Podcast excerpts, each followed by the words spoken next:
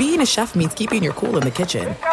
And with Resi Priority Notify and Global Dining Access through my Amex Platinum card, Right this way. it's nice to try someone else's food for a change. That's the powerful backing of American Express. Terms apply. Learn more at americanexpress.com slash with Amex. At Bet365, we don't do ordinary. We believe that every sport should be epic. Every home run, every hit, every inning, every play. From the moments that are legendary to the ones that fly under the radar. See for yourself when you sign up today and get $150 in bonus bets when you bet just $5. Whatever the sport, whatever the moment, it's never ordinary at Bet365. 21 plus only must be present in Ohio. If you or someone you know has a gambling problem and wants help, call 1-800-GAMBLER. Terms and conditions apply. I'm Diosa. And I'm Mala. We are the creators of Locatora Radio, a radiophonic novela, which is a fancy way of saying A podcast. Welcome to Locatora Radio, Season 9. Love at first listen. We're older, we're wiser, and we're podcasting through a new decade of our lives This season, we're falling in love with podcasting all over again. and getting to the heart of our stories. We're going places we've never gone before, and we're bringing you along with us. With new segments, correspondence, and a brand new sound. Season 9 is kicking off with an intimate interview with Grammy Award winning singer songwriter Natalia Lafourcade. What's giving you hope right now? Well, when I see what music does to people, it gives me a lot of hope. If you liked Locatora before, you're going to love Season 9. Subscribe to our show, and you'll see why Locatora is your prima's favorite podcast. Listen to Locatora Radio as part of the My Cultura Podcast Network, available on the iHeartRadio app, Apple Podcasts, or wherever you get your podcasts. You're listening to Fox Sports Radio. Radio. Living the dream once again here on a fabulous football Saturday. We don't have to have games to have a football Saturday. Every day is a football day. Once again, we're broadcasting live from the TireRack.com studios. TireRack.com are going to help get you there on unmatched selection, fast free shipping, free road hazard protection, over 10,000 recommended installers. TireRack.com, the way tire buying should be. It's good to have Kerry in the house today. Kerry, we got a lot to catch up on. But as I said at the top of the show, every day is a football day. We were reminded that a couple of times recently. Just the force of the National Football League, the divisional round of the playoffs. Each game averaged over 40 million viewers last week. That's a lot of Forty people. million. To put that in perspective, on Thursday night, South Carolina played LSU in a women's collegiate basketball game, much anticipated. South Mm-hmm. Carolina, number one in the country. Of course, LSU defending champions. They had more viewers than the two NBA games that night. Yeah. One of them between the Celtics and the Heat, the other was the Kings and the Warriors. And that number for those NBA games was under 1.5 million Was it really? under 1.5 million and that's with the Celtics I know. and the Warriors Yeah. in these games. So when when we talk about the distance between the National Football League and everything else, you you're just like right now we got Denver and Philadelphia. It's a game I'm interested in because the Nuggets have been sort of playing when they have to during this regular season. Mm-hmm. And of course, last time Embiid was on the floor, he put up 70. And then we had Doncic put up 73. and Karl Anthony Towns, he had a 60 plus game. And Devin Booker had a 60 plus game. Yeah. Which almost tells me at this point of the NBA season, they have made the regular season so meaningless. They tried with that cockamamie in season tournament. How'd that work for the Lakers? It did. They Um, won. They won. They're Yeah, they did. They are champions. They put up a uh, banner, but I'm sorry, the NBA has got problems. I don't know what they're going to do. They're they're playing these games like they're exhibition games. No defense is being played. Remember, we were critical of All Star games the last ten years or so, where it's just it's like watching uh, uh, the old Globetrotters, where you have the you know the the t- the sacrificial lambs as the Globetrotters do their thing, and that's what we're seeing a lot in the NBA. It doesn't seem to be a whole lot of effort. Guys are going to put up some astronomical scoring numbers. I don't mind that, by the way. I like seeing guys score a lot of points, but again, Kerry, we're we're talking about apples and oranges. There is no comparison. The NFL rules It- the yeah. sports world. I mean, it really does, and I think with the with the NFL and football in general, right? Like a lot of us are invested in it because of the games, because the competition, because we want we really want to see the outcome of who wins, who loses. but we also have the fans that just want to be a part of a party and be a part of something that somebody else is a part of. And so, what's the hot thing that's happening right now? That's the playoffs. And so, you'll see the wives, the girlfriends, the all these other people that are invested with it, giving giving the NFL these eyeballs as well. So. It's it. There's no comparison to that sport at all, and the NBA. It is. It, it's it's it's so watered down. You, you don't have real consequences with the loss at this time of year right now for most guys. And so, and even with that, trying to get those guys to play and play hard for 82 games it's just not going to happen in, in this day and age. So it's it's not a good place to be right now. One thing that has always bothered me over the years as a historian of sports is the criticism or belittling of numbers put up by players back in the day. Yeah like when Wilt Chamberlain put up 100 points in a game, and those days when Oscar Robertson and Jerry West and Elgin Baylor and Bill Russell and all those legendary players. And my retort to those that dismiss what they did is this. When Wilt Chamberlain went on his record spree, the NBA had just expanded from eight teams to nine. Yeah. the Chicago Bulls a few years later became the 10th franchise in the NBA. Imagine if the current NBA had 10 teams instead of 30. What kind of quality would we see in those 10 teams as opposed to the 30 teams we have right now? Be I mean, really because when you have when you have, like like the NHL before the expansion in 1967, there were six teams. Wow, six. Yeah. So imagine today's sports if you had six teams or eight teams or 10 teams in these leagues. How good would the teams be? It'll be the best of the best. The best of the best. Right. So, guy, you wouldn't have teams that are not competitive. Yeah. Like you have now in the NBA. And this is the problem with expansion. I understand it's all about money, money and everything yeah. else. But you can't say that because they did it 40, 50, 60 years ago, it doesn't count. Well, the competition was keener. You were seeing the same teams over and over and over again. Yes, true. And the amount of total players in the league was a fraction of what it is now. And so I guess the retort to that would be just the skill level, right? So you can be the best of the best. The best at that time, a lot of those guys were doing that as their day job. I mean, as their job, but their day job was something else, right? And so it's hard to say that they were completely invested in what they were doing in that time. I mean, obviously, in that pocket of time when they played those games or played that season, they were, but they weren't making enough for their for their livelihoods, right? So they had to go work and do other oh, jobs. Absolutely. So remember, so think about that part of it, right? So are they are they the best of the best? They're the best at that time, but the times have changed and the athlete has changed. So it's I love the point you're making about it being not as many teams because yes, that that fact really holds up. But when you talk about the skill level and what they represent, that's that's I guess that would be the retort to it. Kerry, I, I'm going to take you back in time, as I often do. One of the reasons that the NBA, when you watch old films, looks slow is that in those days, a legal dribble was on top of the ball. Yep, true. Watch Jerry West or Oscar Robertson YouTube them sometime.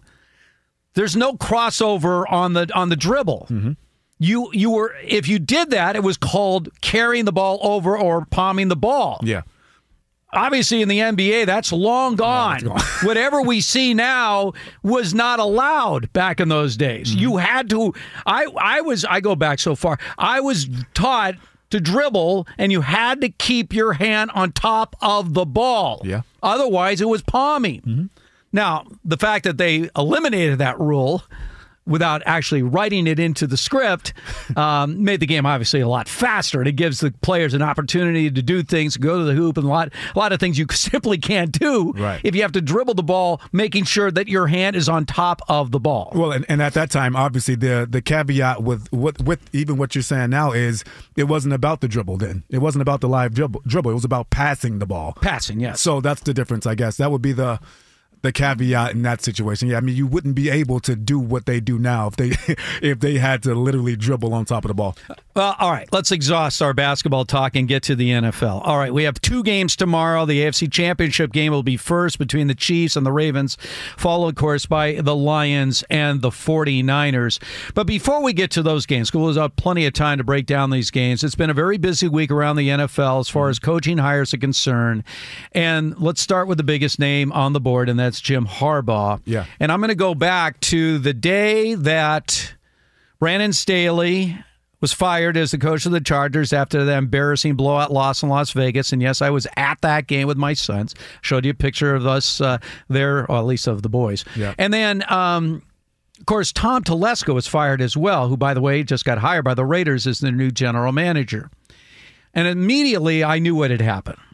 immediately. And then Bernie Fratto here at Fox calls me and he goes, Steve, I got to get you on my show tonight to talk about the Chargers situation. So Bernie uh, brings me on, and I said, Understand this, Bernie. The league has intervened on the Chargers.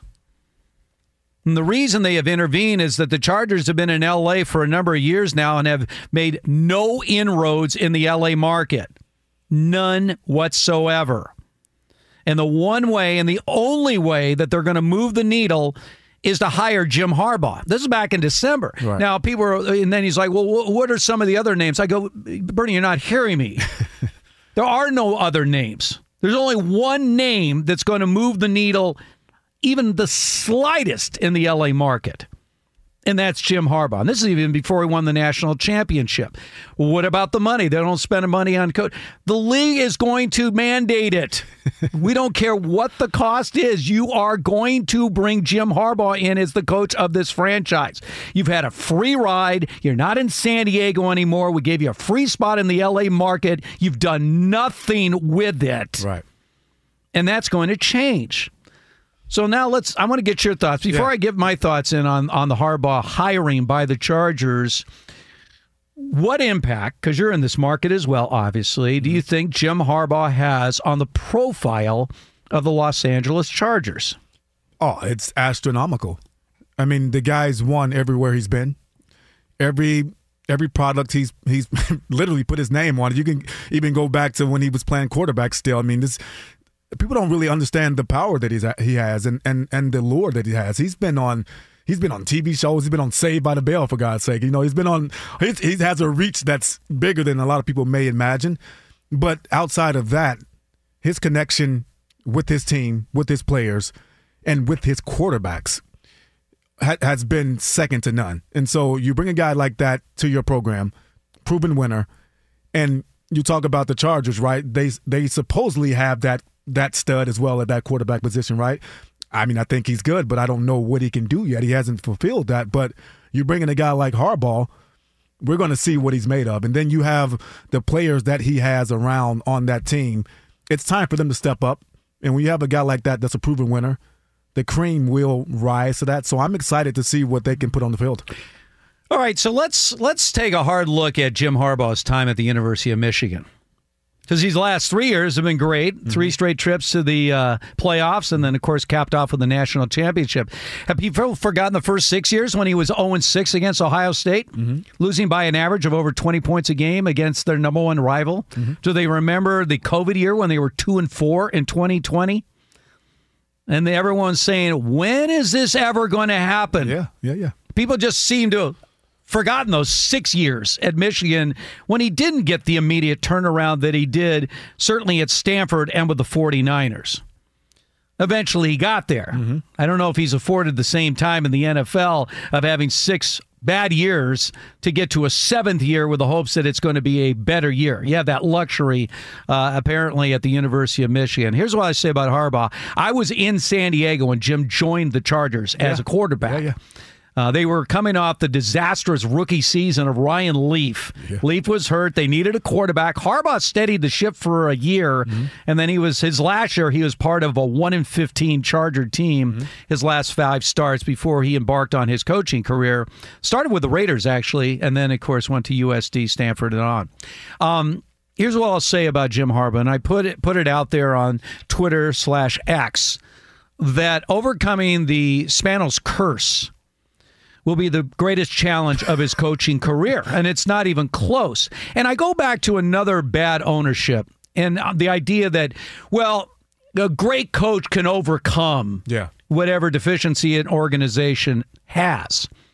Dan Snyder was one of the worst coach uh, owners in the history of the National Football League on many levels.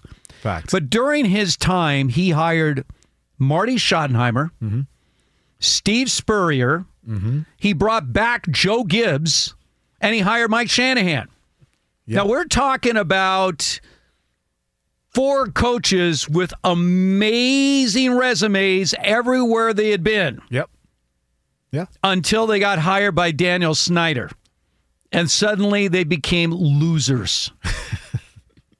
True. And so, and by the way, then, and, and in some cases, left and became winners again. Mm-hmm. Spurrier went back to college, became a winner. Marty Schottenheimer uh, went to the Chargers, became a winner. So th- th- there, there is something to be said mm-hmm. that no matter how great a coach you are, the obstacles facing you being in a bad organization mm-hmm. may be too much to overcome. The reality for the Chargers is they got cap hell right now. Mm-hmm. They're 28 million over the cap. I'm going to I'm going to continue this on the other side. Look, I'll put it this way. I am rooting for Jim Harbaugh. Yeah. I am a Jim Harbaugh fan. Okay, okay. And I've always been a Jim Harbaugh fan. But I'm going to tell you about some of the obstacles and then I'll find out whether Kerry Rhodes thinks he can overcome them. This is Fox Football Saturday. Fox Sports Radio has the best sports talk lineup in the nation. Catch all of our shows at foxsportsradio.com. And within the iHeartRadio app, search FSR to listen live. Hey, it's Ben, host of the Fifth Hour with Ben Maller. It would mean a lot to have you join us on our weekly auditory journey. You're asking, what in God's name is the Fifth Hour? I'll tell you, it's a spin off of the Ben Maller Show, a cult hit overnights on FSR. Why should you listen? Picture, if you will, a world where we chat with captains of industry in media, sports, and more every week. Explore some amazing facts about human nature and more. Listen to the Fifth Hour with Ben Maller on the iHeartRadio app, Apple Podcast, or wherever you get your podcasts. At Bet365, we don't do ordinary. We believe that every sport should be epic. Every home run, every hit, every inning, every play. From the moments that are legendary to the ones that fly under the radar. See for yourself when you sign up today and get $150 in bonus bets when you bet just $5. Whatever the sport, whatever the moment, it's never ordinary at Bet365. 21 plus only must be present in Ohio. If you or someone you know has a gambling problem and wants help, call 1-800-GAMBLER. Terms and conditions apply. There's no distance too far for the perfect trip Hi, checking in for. or the perfect table. Hey, where are you? Coming! And when you get access to Resi Priority Notify with your Amex Platinum card Hey, this looks amazing. I'm so glad you made it. and travel benefits at fine hotels and resorts booked through Amex Travel, it's worth the trip. That's the powerful backing of American Express. Terms apply. Learn more at americanexpress.com slash with Amex. Steve Hartman, Kerry Rhodes. This is Fox Football Saturday. We're coming to you live from the TireRack.com studios. All right, we got two big games tomorrow. Which two teams will end up in the Super Bowl? Breaking it all down is the one and only. Our Fox Sports NFL insider, Adam Caplan, joins us right now. First of all, Adam, it's great to have you on, especially on a day before two terrific matchups tomorrow. But before we get to the matchups, Yep. I want to ask you how surprised are you that it appears Bill Belichick will not be coaching in the NFL in 2024? Well, I could tell you that a lot of us who cover league thought go, and it was, it was true that going into the process for the Falcons, he was at the top of their list. But as I always tell people, and I warn them, just because a guy is going in doesn't mean he's going out. It depends on how the interviews go. And after a second interview, I found it telling they kept interviewing people. I'm like, well, why are they doing this if he's the guy? And he clearly was not the guy at the end. And yet, now, his options are this uh, he could be a consultant for a team clearly could do that. He doesn't need the money but if he wants to still work he can do that. Or he goes into radio television. He's got relationships with people at sirius xm as i'm aware of networks whatever he wants to do this season.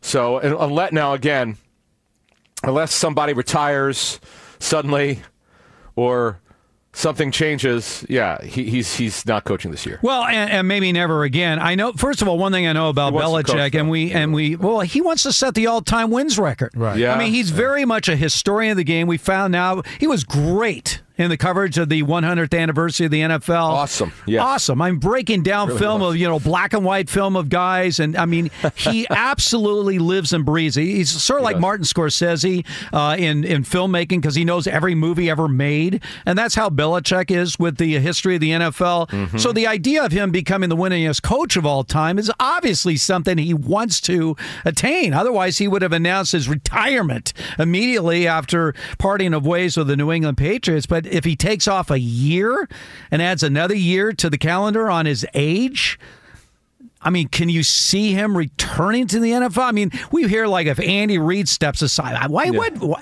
Andy Reid's another lifer? Why would Andy Reid ever yeah. step aside when you Well, have Patrick someday. Mahomes? I mean, when, when when is that going to happen? I know. I know. I, I know, mean, but- so I mean, is it is it conceivable that Belichick will never be a head coach in the NFL again? Of course, it's conceivable, but I, I knowing people close to him, he really wants to coach. Yeah, does the record mean something? Sure, but he's a football lifer.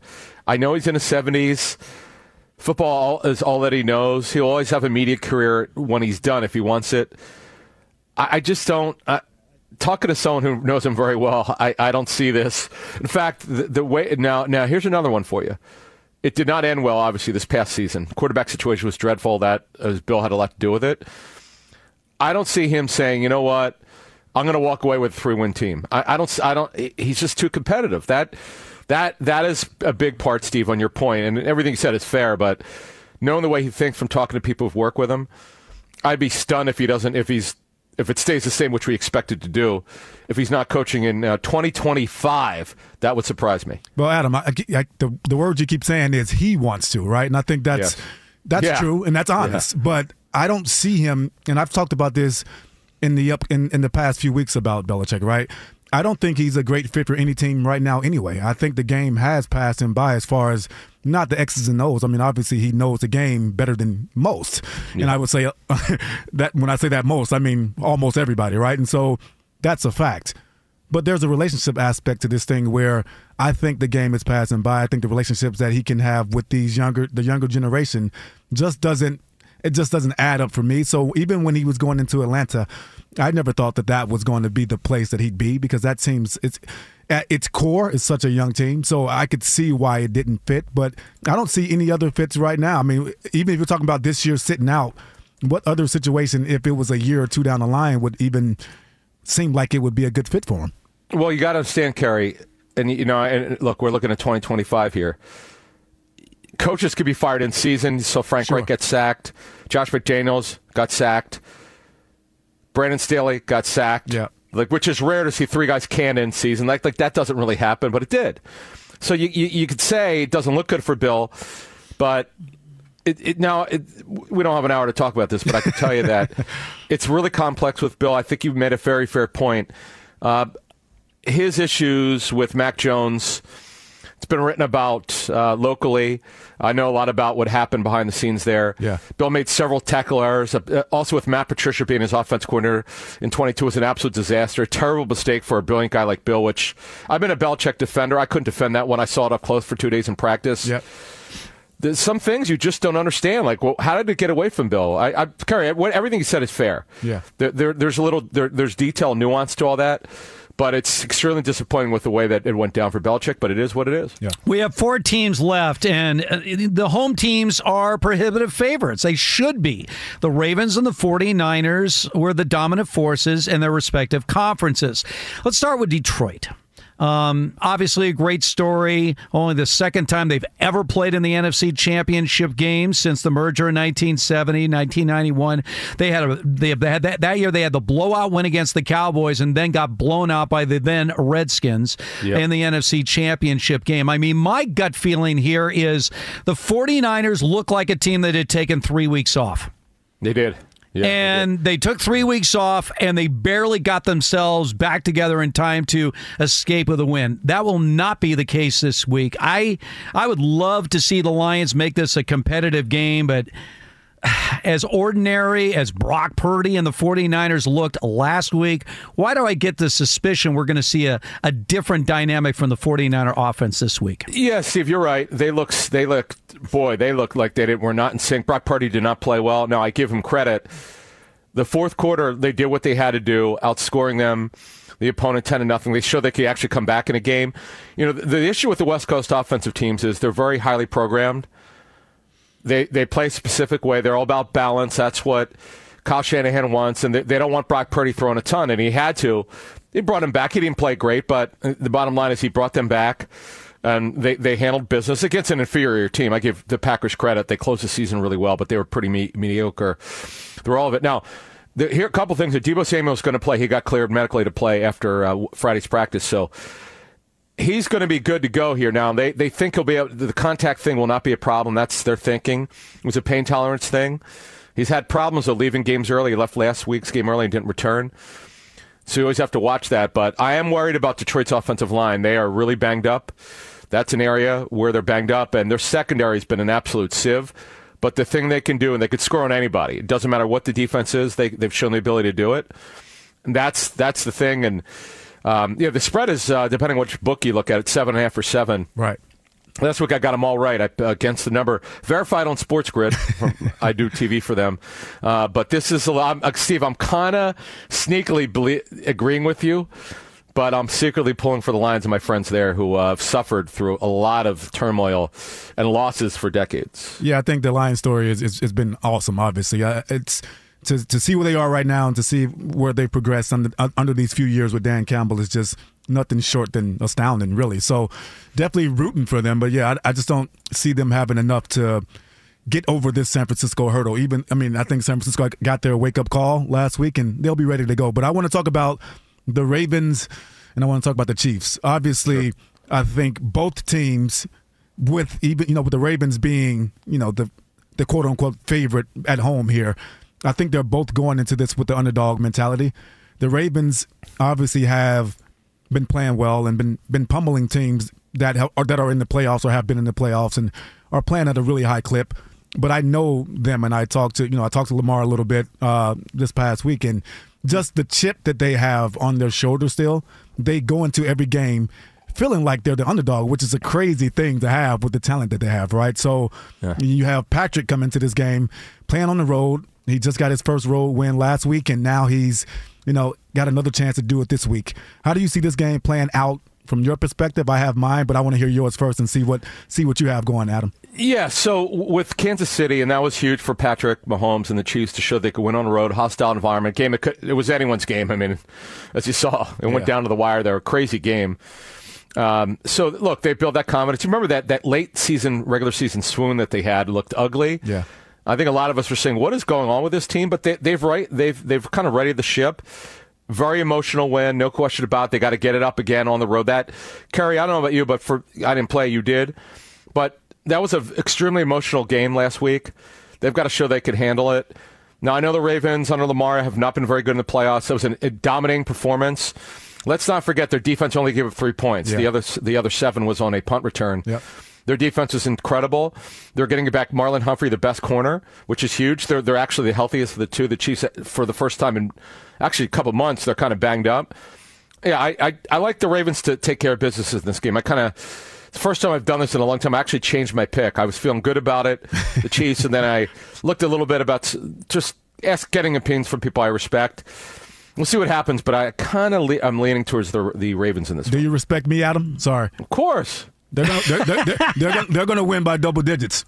Double? Yeah. Why? What do you th- Why do you feel that way? What you just said? Huh? Uh, it's not a blowout. I just, I mean, ten points. I guess is a blowout, but I just, I, in the NBA, it is. You know, you know what I mean. I just think it'll be double digits. I, I, it's just okay. The Ravens are better. Well, I mean, look, it figures to be a 49er Ravens Super yeah, Bowl yeah. now that Jim Harbaugh is back in the NFL and his brother. See how this all works? It, it, there's always a little symmetry that will lead two teams on a collision course. I know Jim Harbaugh is not the coach of the 49ers like he was back in the day, but he, he is at back the game the last week, though. Yep. yes. Uh, we'll, we'll share my thoughts. As you know, I, I'm very sure. deep into the Charger situation, uh-huh. but we'll do it on another day. Uh, great stuff as always, Adam, and we'll catch up with you next week and I will be back from the Senior Bowl by then. So ah, perfect. Good stuff. Thanks, Adam. Uh, that's Adam Caplan there, our Fox Sports Radio NFL insider. Hey, by the way, did you know Discover wants everyone to feel special? That's why with your Discover card, you have access to 24 7 customer service as well as $0 fraud liability, which means you're never held responsible for unauthorized purchases. Learn more at discover.com slash credit card. Limitations apply. Let's find out what is trending right now. And, well, Martin is uh, someone that uh, he and I are on the same page when it comes to Jim Harbaugh. We are. We Yeah. are on the same page. When it now, when you to Jim go on with VJ, though, you're gonna you're gonna hit a wall with that one. I mean, it's going to be rock meet hard place because I have, I have a feeling VJ and I are going to disagree vehemently on this. Wow, wow. Okay, well, we'll I break I it down know. a little I- bit later on. But I, yeah, after doing the show with the guy for a year or so, yeah, I have a feeling that he's going to be. Uh, we're going to disagree. Yes. I always say this about uh, you know doing uh, radio as long as I have when you have partners. I said, imagine being locked into a room with somebody and having any kind of conversation. Any kind of conversation. Are you argumentative by nature, Martin? I wouldn't say necessarily. No. I don't think I just. I don't think I open. But if you're in this arguments. business, you have to have opinions. I mean, that's the way it is. Yeah, stubborn opinions. Yeah, you got to plant your flag. you got to plant the flag. And you, you know, if that person in the room with you is not on the same page, it can Yeah, it depends on what create a little it is. friction. Yeah. it could, it could What be flag like is contentious. You know, wars are fought over flags. Anything else happening out there? Uh, yeah, the big chant right now in Denver is "Where's Embiid at? Where's Embiid at?" At the Pepsi Center for the Denver Nuggets and their fans, as Embiid was ruled out for tonight's game against Nikola Jokic and the Denver Nuggets just a few minutes before tip. This is his 11th missed game so far this season. Now, the NBA did institute a new rule. Yep. 65 game minimum games played to be able to qualify for any league award. So that means that now on January 27th, throughout the rest of the regular season, Embiid has a window of six games left to be able to go ahead and to try to defend his award. This is per Sean Little from uh, Chicago Flow on Twitter. He says Embiid has missed five games versus teams over 500 on the road versus three games played. Feels like he might be picking and choosing his spots a little bit there. I don't know, especially last You know what's interesting about this game? 70. So Jokic in this game has two points, four rebounds, and three assists But without he's, Embiid in there. but he's playing. That's the key. Well, of course, he's always He's playing. playing. But, but you would think that he would like you know go off, and I guess he decided if Embiid's not here, pretty much I'm going to take the night off and let my teammates do everything. Well, you know, who knows? He, it's Jokic. He's still got time. He Yeah. might finish the game with a 72 point triple double. the way that things That would be a hell of a second in the. NBA. This in the NBA uh, these days. But as you just said, Jokic not not scoring too much, but the score of the game, 51 apiece right now. 4:30 left in the second quarter. Paul Reed. Uh, Embiid's backup. I wonder. I'd be like, yo, y'all got to give me some more money, man. If Embiid is gonna keep missing all these games, I'm, I'm playing way too much to be a backup center. Yeah. But he's uh, the high man for Philadelphia with 14 points. Jamal Murray, uh, the high man for Denver with 15. Uh, NFC, uh, NFC and AFC championship games are tomorrow. As we just heard Adam Caplan say, uh, Ravens cornerback Marlon Humphrey expected to play. He missed the last two Baltimore games with a calf injury. Kadarius Toney not expected to play. He's got a hip injury and uh, personal reasons also keeping him out of there. Only healthy tight end tomorrow for Detroit will be Sam LaPorta, and again he got hurt in the regular season finale, so uh, it's going to be light in the tight end room as the Lions will not activate uh, Zach Ertz off the practice squad. Brock Wright has a forearm injury. 49ers have no players listed on their injury report. A clean sheet after Deebo Samuel was a full go in practice earlier today, and also earlier today was a lot of defensive, co- you know, the coaching carousel, the defensive coordinator carousel was spinning as well. All right, hang on. the Eagles hire former Dolphins defensive coordinator Vic Fangio to coach his defense, or to coach Nick Sirianni's defense. Has Fangio now coached for every team in the league? Yes. He's he's had quite a bit. It's, Yeah. it's like the Ryan Fitzpatrick of defensive coordinators. Thank you very It's much. like Very how many different That's a good teams one. can he coach for? Well, one more now, the Philadelphia Eagles. Now, former Eagles defensive coordinator Sean Desai, who was demoted in the middle of the year last year, or this season, I should say, he interviewed with the Bills and the Falcons for their defensive coordinator. Jesse Minter of uh, Michigan fame, former Michigan defensive coordinator, he'll go coach with Jim Harbaugh in L.A. That makes sense. No, he's pretty good. Pretty And good he has NFL experience. He does. Yeah. And then uh, you have DeMarcus Covington, former Patriots defensive line coach, who will be promoted to defensive coordinator. And the Chicago Bears have hired Buffalo Bills defensive line coach Eric Washington as their new defensive coordinator. However, Matt Eberflus will continue to call the defensive plays. Kerry and Steve, you're up. I, you know, it's funny, Steve. Like, how? Uh, thank you, Martin. Thanks, Martin. How does a guy like Desai even get two interviews after what he just went through in Philly? Like, go coach in college or something and come back, or even a position coach. Look, but if we're if we're going to try to break down why certain guys get hired and why certain guys God. get passed, we're going to have to have a 18 hour show. Uh, once again, it's Fox Football Saturday. We're coming to you live from the TireRack.com studios. All right, before Adam Caplan joined us, we were talking about the Jim Harbaugh situation with the Chargers, and so I want to take a step forward here. and exactly what the challenges are for Jim Harbaugh beyond the fact that he is working for a team owned by Dean Spanos, which is a huge obstacle. So one of the problems they have immediately is the cap situation. Remember, they haven't even hired a general manager yet, so we still have to get a GM in place. Right. But they're about 28 million over the cap. Their two Pro Bowlers this year were Keenan Allen and Khalil Mack.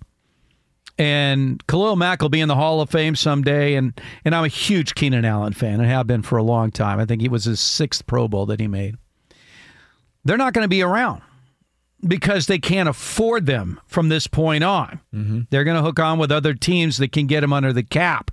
So you couple that with the fact that you have Derwin James hurt all the time, Joey Bosa hurt all the time. Rashawn Slater had that great rookie season. Uh, after the injury, hasn't played up to that same level. Yep. Austin Ekeler is done. he's done. And all of a sudden, you look around, and Mike Williams has had injuries. Quentin Johnston obviously couldn't catch the ball, first round pick out of uh, uh, uh, TCU. So they they got holes everywhere on that team. Yeah, it's nice to have a quarterback in place, Justin Herbert, but don't you see where this Herbert thing is going? He he he's basically step for step where Philip Rivers was where you have a high level quarterback with a mediocre roster and mediocre returns as far as wins and losses is concerned. I don't know how Jim Harbaugh, mm-hmm. As a head coach, is overcoming those obstacles when, as you say, you have other teams just in his own division who find themselves in a far more stable situation in terms of their personnel. Well, there's a reinvigoration that happens when you bring in that guy. I believe that Harbaugh's that guy for them, their coach. He's going to have those guys rally. Facts are facts. Keenan may not be there. Khalil may not be there. We have a new year for these guys to get healthy. Obviously, it hasn't panned out that way for them for for a long time, right? Health has been a big issue with the Chargers. But take out the health concerns because that that's a concern for every team and that's a, a concern for every player. It just it is what it is. If they're healthy, which is if, just saying they are, they're going to be healthy next year. They got their guy at coach. He's a way better coach and a way better relationship guy than the last guy ever could be. Right. And so The last guy should never have been a head coach. exactly. So the gal the galvanizing the galvanizing factor that happens when you bring that guy in raises the level. If he touches the quarterback the way that he can touch that quarterback, and that permeates down through that team, X's and O's, we know he can do that, and he's going to hire the right guys around him to do that. The players are going to be healthy. We're going to say that just because we, we're saying that for the sake of this this, this conversation. They're going to be a factor in AFC West, and that's and I just believe in the human element, the energy element that happens when you bring in that guy. And that's what I'm kind of basing it on because all the stuff you said is true and, and and has been the truth for them. But I think when you bring in that guy, it changes. Their defense has been a catastrophe. Yes. Now he's going to bring his defense coordinator in from Michigan who has NFL experience, but Yep. you got to get the right players on the field. Yes, you do. And it's almost a do over as far as that Charger roster is concerned. All right, coming up on the other side, we're going to start getting into these conference championship games. Which game is most likely to see an upset? We'll break it down. This is Fox Football Saturday. Fox Sports Radio has the best sports talk lineup in the nation. Catch all of our shows at foxsportsradio.com. And within the iHeartRadio app, search FSR to listen live. At Bet365, we don't do ordinary. We believe that every sport should be epic. Every home run, every hit, every inning, every play. From the moments that are legendary to the ones that fly under the radar. See for yourself when you sign up today and get $150 in bonus bets when you bet just $5. Whatever the sport, whatever the moment, it's never ordinary at Bet365. 21 plus only must be present in Ohio. If you or someone you know has a gambling problem and wants help, call 1-800-GAMBLER. Terms and conditions apply. This is it. We've got an Amex Platinum Pro on our hands, ladies and gentlemen. We haven't seen anyone relax like this before in the Centurion Lounge. Is he connecting to complimentary Wi Fi? Oh my, look at that, he is! And you will not believe where he's going next. The Amex dedicated card member entrance for the win! Unbelievable! When you get travel perks with Amex Platinum, you're part of the action. That's the powerful backing of American Express. Terms apply. Learn more at americanexpress.com slash with Amex. Steve Hartman and Kerry Rhodes. This is Fox Football Saturday. We're coming in live from the TireRack.com studios. We are very excited about tomorrow and the NFC AFC Championship games. The Chiefs and the Ravens up first, followed by the Lions and the 49ers. We talked a little bit about these games with Adam Caplan. Let's go next level here. Yeah. I would say if any team is more likely to pull an upset, obviously it'd be the Chiefs over the Lions. But let's talk about the Lions and this game against the 49ers. You hear what I had to say with Adam Caplan. First of all, we we warned about this Kerry back at the end of the regular season about taking off week 18 and then having another bye week. Yeah. And by the way, even though at the end the Ravens blow out the Texans, it was 10-10 at halftime. They were rusty. And yeah. they were really rusty. They didn't do anything offensively uh, until the second half. Now, they woke up. The 49ers, it took until the last drive, apparently, to finally wake up from their coma. So, my, my thought process on both these teams is they're going to be much better this week than they were a week ago. Yeah. But that being said, you have a Lions team that well let, I want to get your perspective on Dan Campbell and the way he approaches this. Um, you're on the road. You're a touchdown underdog, deservedly so. You've had a tremendous season. Obviously, the best season, deepest run they've had in the playoffs in 32 years. But how do you think he's approaching his psyche? Because, and I mentioned this one other point before I get your thoughts here. Jared Goff has been really outspoken on how confident his team is. They are going to win every single game. Mm. So, do you, does Dan Campbell play the underdog card, or do you just say, we're the better team? Mm. And put that mindset into your team getting ready for the 49ers. I think it's a fine balance of that. I'm I'm sure with this team, they're preaching that we are the team to beat. I, I, I could feel that energy from them. But I also think there is this underdog mentality with them as well that obviously they have hadn't had success like this, you just said it, in 30 something years, right? So they're going to take that approach, the underdog approach. But I know going into the game, they're going to let it all let it all hang out, right? He's already aggressive anyway, almost to a almost to a fault. But he's going to come out they're going to lay it all out there, be aggressive, and he's going. They're going to go out swinging. So I would say the underdog approach out in the open, but behind closed doors, they're definitely confident that they can win the game. By no stretch of the imagination do the Lions have an elite defense. They don't. No, but they can put pressure on the quarterback. Opportunistic too. And we saw Brock Purdy last week under pressure against literally one of the worst defenses in the league. Mm-hmm which the Packers statistically were. So much so they got rid of their defensive coordinator. Right. After going deep into the playoffs. So the one thing they were able to do against Brock Purdy was put pressure on him. And, you know, I really watched Brock Purdy last week. And we saw this a little bit earlier this year that when you do put pressure on Brock Purdy, he's not quite as steady as a lot of people make him out to be. Like he has a very cool demeanor and everything else. He can get frazzled. I mean, if I'm the Lions, I'm bringing everybody early. I am. I got to get a body shots on Purdy early mm-hmm. because he's like most quarterbacks. They get into a rhythm, they get comfortable. Uh, and by the way, Jared Goff is the exact same way. Yes. Um, but somehow, some way, the Lions have got to get uh, hits early on Brock Purdy. They got to get hits early on Purdy, but they they also have to do what Green Bay did. And I don't and I don't know if they can because they're hurt up front, but their strength, Detroit, is running the ball. So playing a little keep away from San Fran as well. And if they were healthy up front, I would make this game a little closer because that's what they do really well. I just find it interesting to have an NFC game, championship game, between a guy that was the first pick in his draft versus a guy that was the last pick in his draft. And the guy who was last is the favorite in the game. Much more coming up. This is Fox Football Saturday. Rolling along here on this Saturday, getting ready for, of course, two big games tomorrow. Which teams will end up in the Super Bowl? This is Fox Football Saturday. We're broadcasting live from the TireRack.com studios. TireRack.com. We're going to help get you there.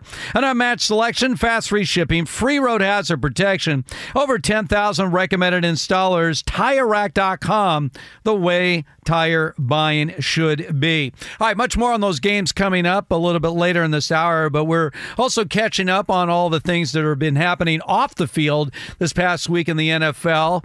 Six of the eight coaching vacancies have been filled. We're still waiting on the Commanders and the Seahawks. It appeared that the Commanders are waiting on Ben Johnson, the offensive coordinator for the Lions. Mm-hmm. I'm not quite sure where the Seahawks are going. I thought Dan Quinn, with his ties to that organization, seemed to be a shoe in. A shoe in, but mm-hmm. they haven't hired him yet. Yeah, that one's interesting to- me as well. I thought that was the one. It made sense. You got the ties. Pete Carroll can still be around. You know what I mean? All those things seemed like that was the ideal place, but who else could they be waiting for? I'm not quite sure. it's not Bill Belichick. Let's No, put it it, that not. way. It's not. Um, one of the things about the six positions that have been filled, four of them have gone to minority coaches.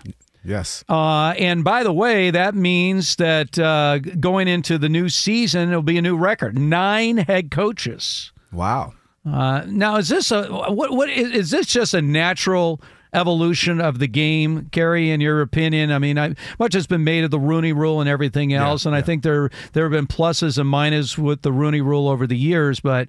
Um, they seem to be making progress. I, I think it's more evolutionary. I, obviously, in the NBA, Yeah. I mean, Yeah. it, it's we don't even talk race anymore yeah. in terms of coaches and who's hired and fired and everything else. We've long passed that in the NBA. But do you think we're we're finally getting to that stage where the NFL, where race really isn't going to be the main factor?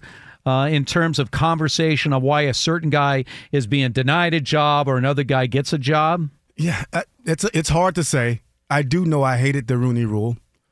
I mean, a lot of those times you know that just because they were getting interviewed, it was just because of the Rooney Rule. like they had no chance of getting the job. So, you know, that part of it, I just I dismissed that anyway. I didn't like it from the beginning.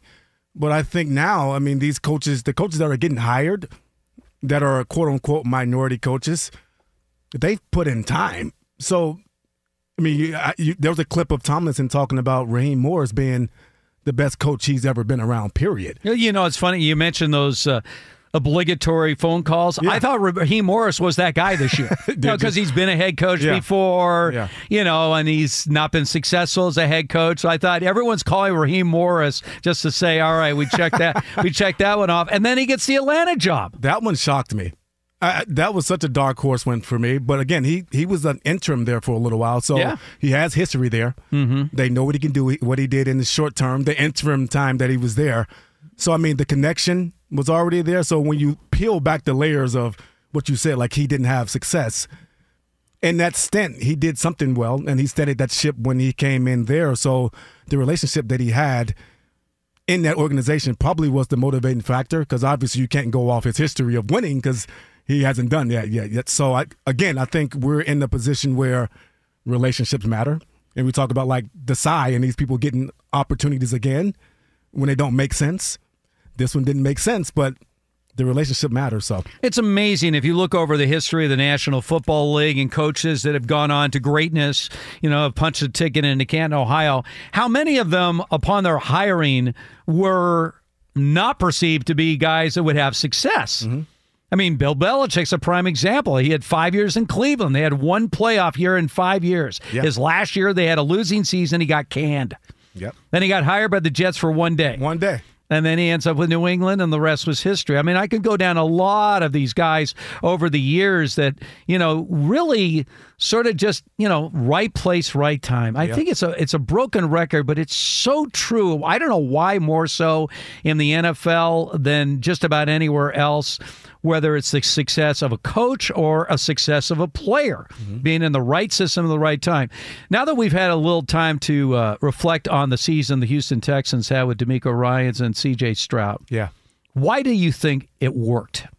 Wow, that's a that's a interesting question. Um, we t- I talked about last segment having that guy, having that that alpha coach that can connect with his players.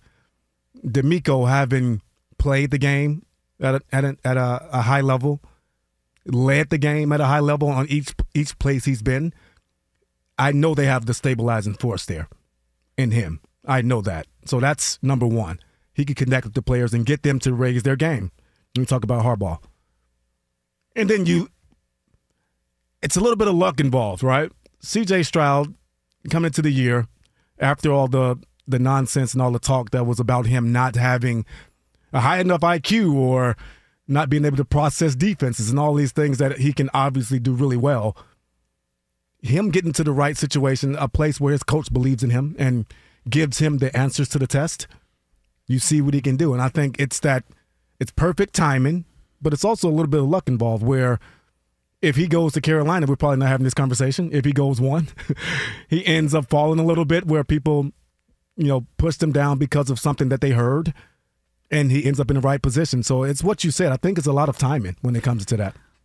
Handling a young quarterback and getting their mind set is always a challenge. Uh, Dave Canales takes over now as the head coach of the Carolina Panthers. He's a young coach and he's getting his first opportunity to be a head coach. And his main job is to figure out how to get Bryce Young right. For sure. Now, but we've seen examples of that. I remember again an interview I did with Sean McVay mm-hmm. when he got hired by the Rams. So this was before his first season. You know, I was thinking about he was born when I worked for the Raiders. like I'm I'm going through all this as I'm talking to this guy. But Jared Goff was 0 7 his rookie season. Not only not only was he 0 7 as a starting quarterback, he literally didn't even look like he belonged in the league. Like everything was way too big for this guy. Yeah. And I asked this young coach, I mean, it starts with the quarterback. I mean, you got to get this thing right. I mean, what are you going to do? And he, with, with all the conviction in the world, he just looked at me and he said, We need to erase last year. And lo and behold, they make the playoffs his very first year. I mean, I don't know if I've ever seen in a single season a greater turnaround than I saw with Goff from that rookie year to his second year. We saw a similar situation with Doug Pederson and Trevor Lawrence mm-hmm. after that mm-hmm. Mm-hmm. catastrophe with Urban Meyer. Yeah. Immediately, Pederson comes in, and guess what? Trevor Lawrence is on his way to the playoffs. Right. So if you're Canales and you're taking over now for the Panthers, Mm-hmm. and you have Bryce Young, and we know Bryce Young has talent, even though he looks really tiny on an NFL field. small. he is he is the smallest quarterback in this league. Yeah. How did how does a rookie coach come in, as McVay did with Jared Goff, Mm-hmm. and try to get things right with his quarterback? McVay is, I- I mean, he's he's an out. He may be an outlier, to be honest.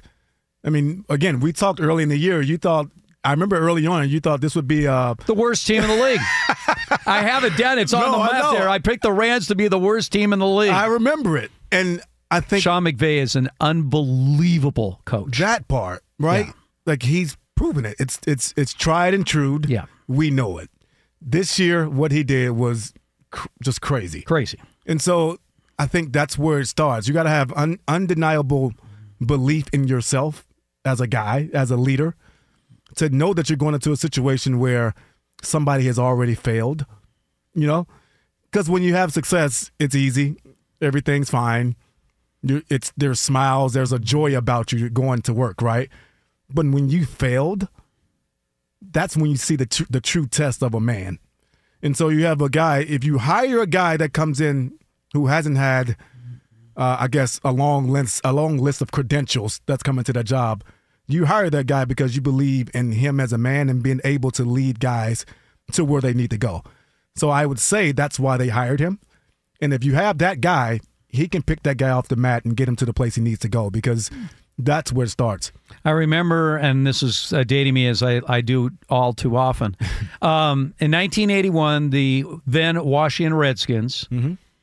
Uh, fired Jack Pardee, their coach, who was a known NFL guy, Mm-hmm. and they hired this anonymous offensive coordinator for the Chargers named Joe Gibbs. Joe Gibbs, yeah.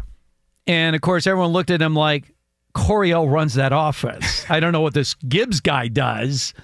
And they started 0 and 5 that first year with Gibbs. Yeah. They ended up 8 and 8 that year, and the next year they won the Super Bowl. Yeah. And so a lot of times you just don't know. So we're going to have eight coaches, new coaches in the league this year. A couple of them are going to make it. Yes. The question is, which ones will they be? All right, coming up on the other side, speaking of a place in history, Patrick Mahomes coming off his first road playoff win ever in his Chiefs run, gets to the AFC Championship game for the sixth consecutive year, becoming the first quarterback in league history to start six consecutive conference championship games. Where does he now stand with the best of all time? We're going to break it down. This is Fox Football Saturday. At Bet365, we don't do ordinary. We believe that every sport should be epic. Every home run, every hit, every inning, every play. From the moments that are legendary to the ones that fly under the radar. See for yourself when you sign up today and get $150 in bonus bets when you bet just $5. Whatever the sport, whatever the moment, it's never ordinary at Bet365. 21 plus only must be present in Ohio. If you or someone you know has a gambling problem and wants help, call 1-800-GAMBLER. Terms and conditions apply. There are some things that are too good to keep a secret. Like how your Amex Platinum card helps you have the perfect trip. I'd like to check into the Centurion Lounge. Or how it seems like you always get those hard to snag tables. Ooh, yum. And how you get the most out of select can't miss events. With access to the Centurion Lounge, Resy Priority Notified, and Amex card member benefits at select events, you'll have to share. That's the powerful backing of American Express. Terms apply. Learn more at americanexpress.com slash with Amex. Steve Hartman and Kerry Rhodes, Fox Football Saturday. So why are we playing Kim Carnes, Bette Davis, Eyes? Lorena, why are we playing this song right now? Well, because you talked about the year 1981. Steve. Yes, the year that the uh, then Redskins hired Joe Gibbs to be their head coach. Yes. So um, I looked up, I asked Siri what was the number one song that year, Mhm. and it was Bette Davis Eyes by Kim Carnes. And then you came in the studio before this to ask me if I could possibly have known what the number one song was in 1981. How would you know? You didn't even Google it. My head is like Google. Long before Google was the uh, Hartman uh, trivia brain. It was called Stoogle. I just have this Rolodex in my head, so I had to figure it out. That's why I was staring at you while I'm Rolodexing to see. It's so funny. I thought you'd need at least until you had to come back from the break. You didn't even guess any other songs. You went straight for this one. I did. I Okay, did. Was this a soundtrack song like Kerry It, it, mentioned? it wasn't, no. Okay. No, no, no, No, no. It was. Uh, it was. I, um, this song was a huge hit. I mean, huge hit Oh, for Kim it. Carnes back in the day. Uh, thank you, Lorena, for bringing me back in time. Uh, once again, Fox Football Saturday. Uh, we're. Uh, by the way, shortly after the show, our podcast is going to be going up. If you missed any of today's show, be sure to check out the podcast. Just search Fox Sports Radio wherever you get your podcasts, and be sure to also follow, rate, and review the podcast. Again, just search Fox Sports Radio wherever you get your podcasts, and you'll see this show posted right after we get off the air. In sports, we have Halls of Fame. And I know Deion Sanders made a great point, I think, about different levels of Hall of Fame. Mm-hmm. I, I, I don't mind guys getting into halls of fame. I mean, you know, it was interesting. The Baseball Hall of Fame just announced uh, their new three person class. Yeah. You know, and Adrian Beltre was a first ballot Hall of Famer, as was Joe Mauer. Yeah. And no one's going to mistake them for Hank Aaron or Babe Ruth. Right. Right. You know, I mean, the, you know, you have certain levels, Sure. in terms of star players. Yeah. Patrick Mahomes, in my opinion, has already attained the highest level of Hall of Fame Mm. in a very short amount of time. I saw a stat where he will be uh, soon the third winningest quarterback in terms of postseason wins, and just one or two behind Joe Montana, and of course Tom Brady is light years ahead of everyone else. Yeah. Um, and and someone even making the point about him being the second greatest of all time if he does that. I, I hate to remind him, Joe Montana did win four Super Bowls, and by the way, in those four Super Bowls, which he never lost a Super Bowl, he never even threw an interception. Oh, I know. Yeah. In those four Super Bowls. Yeah. So uh, well, Brady's one, Montana's 2 Mm-hmm. and then we could start to get into the conversation.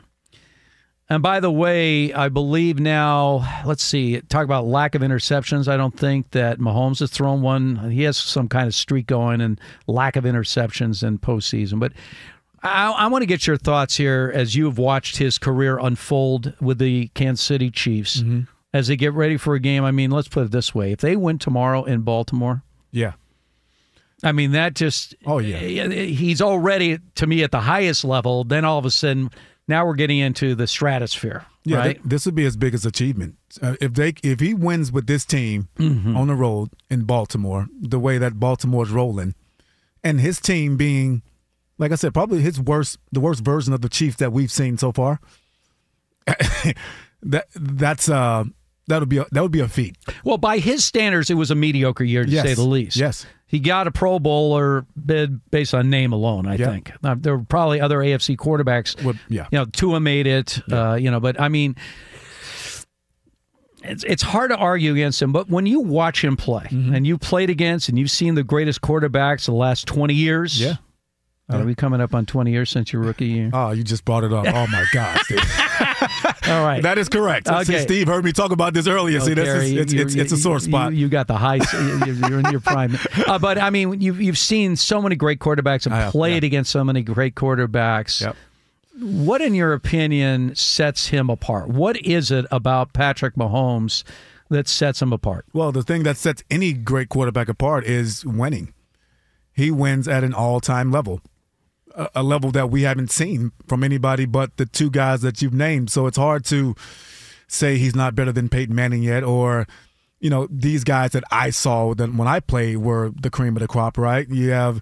I mean, I was playing when Brady was still in his prime the first time, so I've I've seen that as well. Well, So- I, I mean, yours is a perspective, uh, being a, a secondary guy, Yeah. playing against Tom Brady, and you saw him several times. Yep.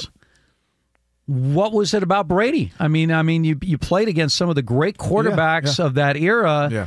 Why was Brady able to leapfrog over everyone else? Yeah, Brady was just like it was one of those things where I was never worried about Brady's talent. And the talent's the talent. He's he's good. But we could match that. But it was something inside of him, some type of will, some type of destined destined thing for greatness. It's just one of those intangible things that you don't get because there are a lot of quarterbacks that are have stronger arms than him, um, way more athletic than him, right? uh, stronger arm than him. So all these things are true. But when it gets into meaningful games and having to will your team to win, he's the goat of that. And you look at Patrick Mahomes and you see that same type of that will. And we saw that will last week against Buffalo where he's going toe to toe with Josh Allen and they're both going back and forth. But I thought they were going to win the game because of Patrick Mahomes. And I think that's the, the, the biggest compliment. You think if the game's close or if that guy has the ball last, doesn't matter where the game is or where the situation is, he's going to win it. And so that's what I would say about him. Obviously, you can watch him and tell that he's talented, athletic, strong arm, all the intangibles. But that thing, when you believe in the guy, it doesn't matter who he's going against. that's that's the highest compliment I have. And that and and and, it, and it's your teammates believing in you. Oh yeah, it raises everything. I remember before Montana won his third Super Bowl, mm-hmm. which was the come from behind win against the Bengals, the, Bengals. pass to John Taylor. Yeah. They had lost three straight years in the first round of the playoffs. Yep. And there was thoughts that their time had come and gone, even though they had added this young receiver named Jerry Rice. People do not remember Rice was not part of the first two Super Bowl teams. Yeah. He was at Mississippi Valley State at that time. Um, and then, of course, after they broke through and then Bill Walsh resigned, the next year they blow out the Broncos to win a fourth Super Bowl. Right. But when you think about Mahomes, you had the blowout loss in the Super Bowl to Tampa. Tampa, yeah. And then that inexplicable fourth, you know, second half meltdown against the Bengals in the AFC Championship game at home. Mm-hmm. And you're beginning to wonder, all right, was he really a one Super Bowl wonder? And then Tyreek Hill leaves, and I'm thinking, It's over. it's over. and what happens? They win another Super Bowl. Yeah. But this would be the most impressive. This would be the most impressive. I mean, to win in Buffalo, at Baltimore, and then, no disrespect to the Lions fans, most likely facing the 49ers. Mm-hmm. The team, by the way, he beat obviously to win his first Super Bowl and a come from behind win. That would be an achievement with a third Super Bowl win that, again, just gets him. Like I said, I I would only have Brady and Montana in the conversation. Okay, hypothetically, Steve, his championship window is closed. Stats as they are right now, obviously he's going to play for a long time after this, you know, God willing. What what where would he be? He would already be 3 on your on on your mantle right now. Well, it's hard for me to really figure out the Peyton Manning thing because his second win, he had very little to do To with deal it. with it, yeah. I mean, he couldn't even throw the football at that point. Yeah. He was on the field, he started the game, but anyone that saw that game will tell you that he really didn't have a major impact on that game Right. uh, against Carolina. But um, yeah, I mean, I, I, you know, I. It's it's hard. It's a hard one. It is. I mean, he'll still be elite, but it's conceivable that they never win another Super Bowl. Of course, it is. Yes. But like I said, it looked like that way with Joe Montana. He won a couple of Super Bowls, and then all of a sudden, first round loss, first round loss, first round loss. Uh, the third year was an ugly one where they had the best record in the league. They lose to the Vikings. Yeah. And a lot of people were beginning to circle the wagon. That's why Bill Walsh, I think, the next year when they won the Super Bowl, retired Mm-hmm. because he just was so burned out trying to get back to the top of the mountain. I, I it, would be insane for anyone to bet against Mahomes at this point. You think they can always reinvent a team around that guy? That's what you're. That's that's basically what you're saying. Because Brady had years like that too, where he didn't. They went for a while without winning in New England. Then ten years exactly, and then they came back. So Yeah, they did come back. you know what I mean. So you think that's Right. People forget this about Brady. They won in the seasons Right. of 01, 03, 04, and then they won in 14, 16, and 18. And that's the point. So 10 years. So that, and that's the part about the Brady stuff for me, where even having the goat debate, when you say he's one and and, and Joe's two, I believe it. I believe it now because of that last. Well, Brady is Bay. 7 and 3, For sure. and Montana's 4 and oh. 0. Undefeated, Yeah, and so I have the dispute with that. Where in my mind, I'm okay with somebody saying that Joe Montana's still still still the goat. So you know, it is what it is. Well, it's like the Jordan uh, LeBron thing. yeah, exactly. You know. uh, I mean, it's an endless conversation. But I mean, just from my standpoint and, Yeah. and my perspective, uh, Mahomes is in that conversation. For sure. And uh, obviously, if somehow miraculously he can lead them to a victory tomorrow and then another win in the Super Bowl. I Now don't we're know. talking. We're now- talking, Now, man. we're really talking. All right, let's find out what is trending right now. Uh, Martin, uh, where, where do you stand on Mahomes and his position on the all-time quarterback list in, in your lifetime? Oh, in my lifetime, he's number two. Number two to Brady. Yeah, um, but I mean, I'm only 34. Right. Yeah. So you don't Yeah, remember so- Montana. right. Yeah, I, I don't remember Joe. Well, that may, or- but you do remember Peyton Manning. Sure. You know. And Mahomes has passed Manning. yeah, I mean, I think so. You think so? Yeah, Like, I don't you- think. I mean, here- that- here's the that- thing: Manning had five MVP awards, which Yeah. is the most ever, and Aaron Rodgers has four. Right. Um, But uh, you know, the Patrick Mahomes has hosted the AFC Championship game the last six years. Yep. well, this year he's well, not this year he's hosting not. it. So it's five. but he's the row. first quarterback, the only other quarterback that ever actually started five consecutive conference championship games. Obviously, since the merger in 1970, was Ken Stabler of the Raiders, who lost four of those five games. But now Mahomes is the first quarterback since the merger, then- to start six consecutive conference when you look at his games. playoff career so far, only really had one game that was kind of a stinker, and that would be the Super Bowl against the Buccaneers. Uh, you forgot that second half against the Bengals in the AFC Championship game at Even home. then, that was ugly. I mean, don't get me wrong; it wasn't pretty, but he still had 27 points in the first half.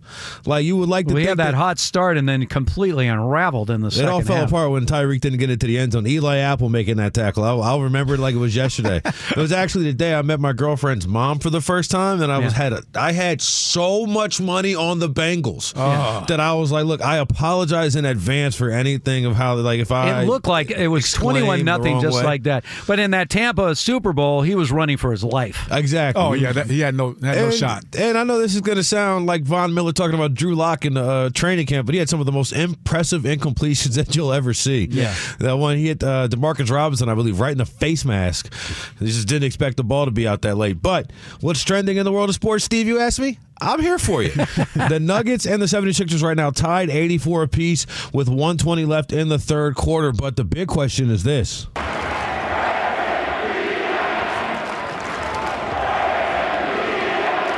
I think you guys could probably hear that, but that is the Denver fans chanting, "Where's Embiid at?" And the Yeah. answer is not in the lineup. This is his 11th game missed so far this year. Defending MVP will only be able to miss six more to defend his title with the new NBA rule of 65 games played to qualify.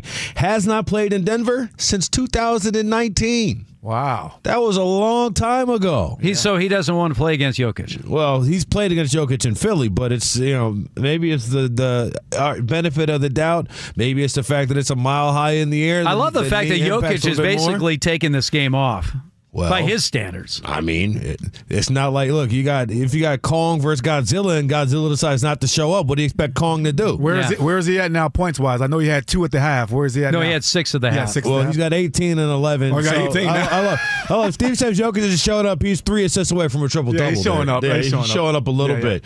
Uh, let's go to the uh, injury reports for tomorrow's game. Kadarius Toney out with a hip injury. Marlon Humphrey in. He's fighting through a calf. Zach Ertz did not get elevated for the Lions practice squad, so that means Sam LaPorta, the only healthy tight end on the roster. Uh, Deebo Samuel, full go in practice on Friday, removed from the injury report. They were worried about his shoulder, but looks like he will be able to go. Uh, in college, in college basketball, we had wins for North Carolina, Texas Tech, Illinois, Duke, and BYU. Seventh ranked Kansas lost to Iowa State 79 to 75, and eighth ranked Auburn lost on the road to Mississippi State 64 to 58.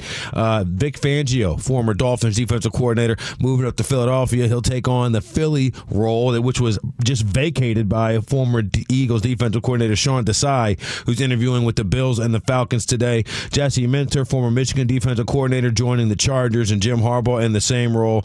And the New England Patriots promote from within. DeMarcus Covington, former defensive line coach, he got a promotion to the defensive coordinator. And Buffalo Bills defensive line coach Eric Washington is the new DC in Chicago, but Matt Eberflus will still call the plays. Kerry, Steve, you're up. All right, Martin, thank you very, very much. You have a great show coming up a little bit later on. Once again, we're coming to you live from the TireRack.com studios. All right, talk about Patrick Mahomes. Let's talk about Lamar Jackson. Mm. So, Lamar Jackson most likely will end up with his second regular season MVP award, matching that of Mahomes. Yep. I mean, you could look at his situation coming up here tomorrow, and you talk about pressure. Mm-hmm. You're at home. Mm-hmm. Your team is the better team, but you got Mahomes on the other side.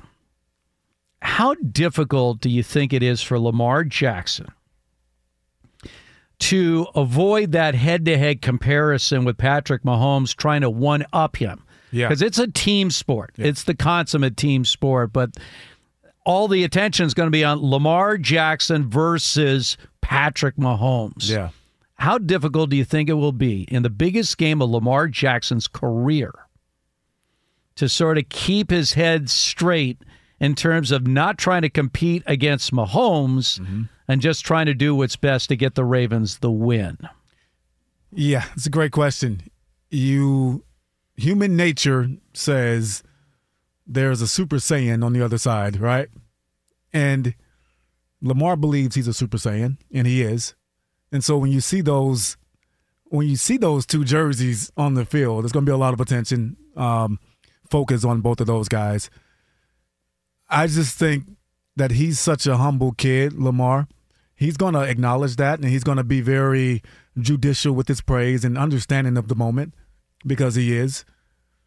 But he's playing for something so much bigger, and I know he understands that they've gotten there as a team. Even though, you know, he's in front of that bus, driving the bus, he understands how important the game plan and how important those other guys to him to him and them winning matters. So I think he's going to be level headed, be fine. And again, if they come into the game and control the game the way they're supposed to and don't fall behind at any point, he'll be fine. I think where the trouble lies is if there's a little pressure and Kansas City comes out and maybe takes a little lead early. Then there may be some pressing, but overall, I think he'll be fine. All right, so you guys are obviously Louisville guys. Yes. So you've known him a long time. You spoke to him obviously this week. Yeah. But he's never had a game like this. No. He didn't in college, and he hasn't had in the pros. Yes. And you always talk about painful losses, how tough it is to lose a Super Bowl. Mm-hmm. The toughest loss is the conference championship game. I've lost in it. It's tough. Because if you get to the Super Bowl, you made it to the Super Bowl. Yeah. Same way with uh, the NCAA basketball tournament. The Elite Eight, that's the worst. because you already invested a lot to get there. Yeah. If you get to the Final Four, you get to be part of the festivities. You're part of the Final Four. Yeah. Same thing with the conference championship games. You've already invested in these playoffs just to get there. Maybe one game or two games, but you're already invested into these playoffs. Yeah. Getting to the Super Bowl is what it's about. You get to the Super Bowl. Yeah. I can't think there's any more pressure than these conference championship games. It isn't. We we did it. I've done it. Um, we we beat Cincinnati in the wild card. We beat the Chargers. Oh yes, in in, in the Thank division. you, Nate Kaeding. Can't make a field goal in the division. Yeah, and then we lost to the eventual the eventual winner in Peyton Manning and the Colts that year, right? Yeah. So we talk about you know being able to to see those guys up close and personal, but there's no there, there is no worse feeling. You're you're right. Like you've invested so much time. At that point, you really believe that you can get it done too. You've won two of these things already. In his case, one, and you really feel like, oh, we're there. We're, there's no way we're losing. And then you get sent back, and then us, we're up at the half against the Colts, who go on to win the championship. So you have that that sour taste. But yes, it's it's you know what it reminds me of? It reminds me. We talked about the 49ers. This situation reminds me of Steve Young. He had trouble getting over that hump in the playoffs. Yep. They lost consecutive, Consecutive- conference championship games to the Cowboys. consecutive years. Finally gets the monkey off his back in '94, and they make it and win, and they beat the Chargers again. Uh, the common denominator here. I was at that debacle. so it is hard. Yeah. I just, I don't think he has to be a plus plus plus Lamar to win this game. But he might think that because Mahomes is on the other side. But I think that if only- I don't yeah. play like a perfect game, Mahomes has shown sure that he's. I mean, he yeah he had his meltdown in that second half against the Bengals, and he ran for his life against the Bucs. But outside of that, this guy brings his A game to every playoff game. Yeah, and, and if you're Lamar Jackson, you're thinking if I play a B game, we're going to lose. I don't think he thinks that though, Steve. And I, I, I think the human nature of it is yes. I mean, you're right. But Harbaugh's been there, so your your leader's been there. So he's going to have he's he's the guy that's steadying that ship. And so I believe And Joe in that. Flacco played the best game of his life in that Super Bowl. There you go. We talked about it. The Mhm. leader of the men in those in those situations, they can control a lot of what happens. And All so right. I feel good about Harbaugh. We'll we'll see. I mean, again, it's it's the the spotlight's on Lamar Jackson tomorrow. For sure. I mean, he's going to have to play well. Does he have to outplay Mahomes? I don't think he has to outplay him. Right. But remember this: the Ravens had the number one defense. Chiefs are number two. Yeah, the Chiefs aren't bad. That Chiefs defense has really carried them for most of this year. True. But in the playoffs, it's about your quarterback. Oh, More often than not, how your quarterback plays is going to dictate how far you go in the playoffs. For so sure. it is going to be a tremendous battle. That'll be the first game tomorrow Ravens and Chiefs, followed by the Lions and the 49ers. Speaking of the games, of course, you know what's coming up on the other side. We're going to make our picks. We're going to actually give you final scores. This is Fox Football Saturday.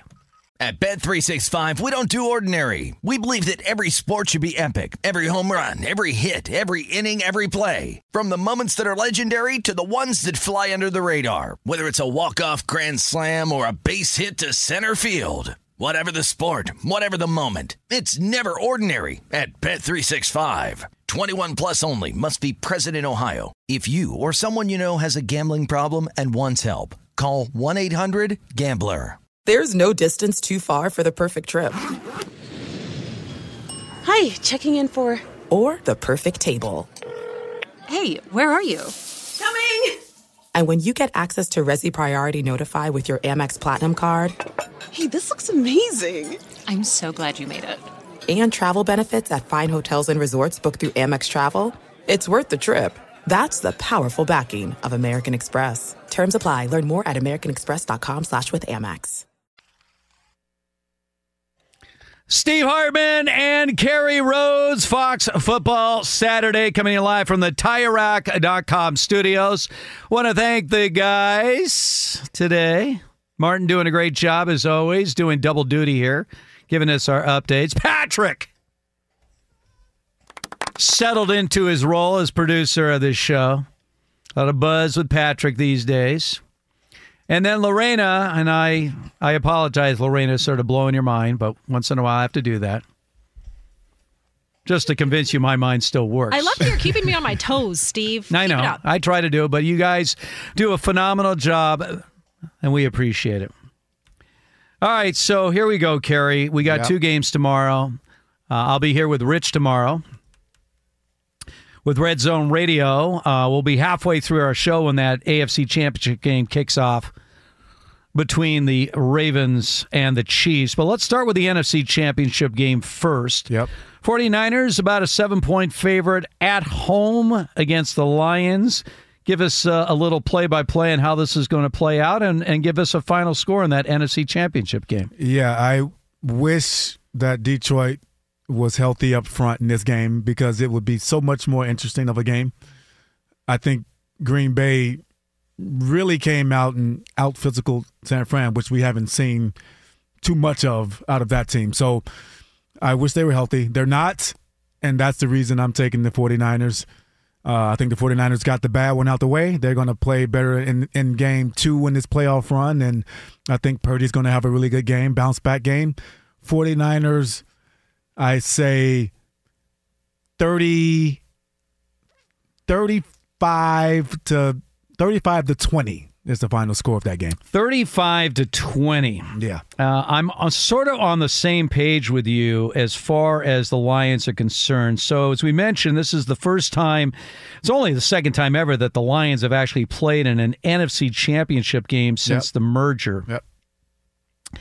And you go back to the playoffs back in 1991, and they played the Dallas Cowboys. That was the first time that the Aikman, Emmitt Smith, that Jimmy Johnson team had been in the postseason, and they blew the doors off of them, mm-hmm. thirty-eight to six.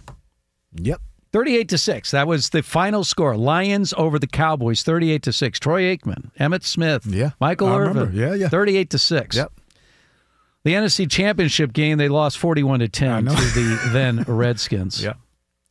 I could see a very similar scenario. Um, I think when we watched the 49ers a week ago, all of a sudden there were all these, you know, warnings. Oh, Brock Purdy, Mama looks too big for him until it didn't Right. on that final drive. Until it didn't. Yeah. And that's the yeah. And that to me was something he can build on. Mm-hmm. I hope we can keep this game close. I don't think it's going to be close. What was your final 35 20? 35 20. What do you think? Not even that close. Huh? Not even that close. I see. like 38 to 14. I just see a 49er route. Of course, everybody listening to my now is calling their book and immediately putting all the money Yeah, they the have on side. the opposite side. So if you listen to me long enough, you know how that works. All right, let's t- go to the AFC game Yep. between the Chiefs and the Ravens. First game tomorrow. How is this game going to play out, and what is your final score? Yeah, I think this game is going to play out in a in a ma- in a manner that many may not agree with. We have two good defenses. I think one defense is uh, still even light years better than that other defense. And I think we have a hungry team that's coming out of Baltimore that's just going to be able to to to put this team away. And I see the game being I don't know the over under in this game, but I see this score being 30 to 13 Baltimore. Wow. Wow. All right. I know you're speaking from your heart as well with your tie to Lamar. I don't see that for this game tomorrow. Yep. Yep. In fact, what I see tomorrow is a little bit of what we've been talking about, and that is the greatness of Patrick Mahomes. Uh oh. Final score Chiefs 27, Uh-huh. Ravens 24. Oh. And I see it as one of those games where the Ravens are being challenged, but it seems like they have the game under control. It's very similar to the Bills. I mean, the Bills, it looked like they, you know, was sort of a shootout back and forth. Um, until he gets over the hump, I still have to be a little skeptical about Lamar in what will be the biggest game of his NFL career. I'm not taking anything away from his greatness. I'm just saying that he's going up against a quarterback that's been there and done that.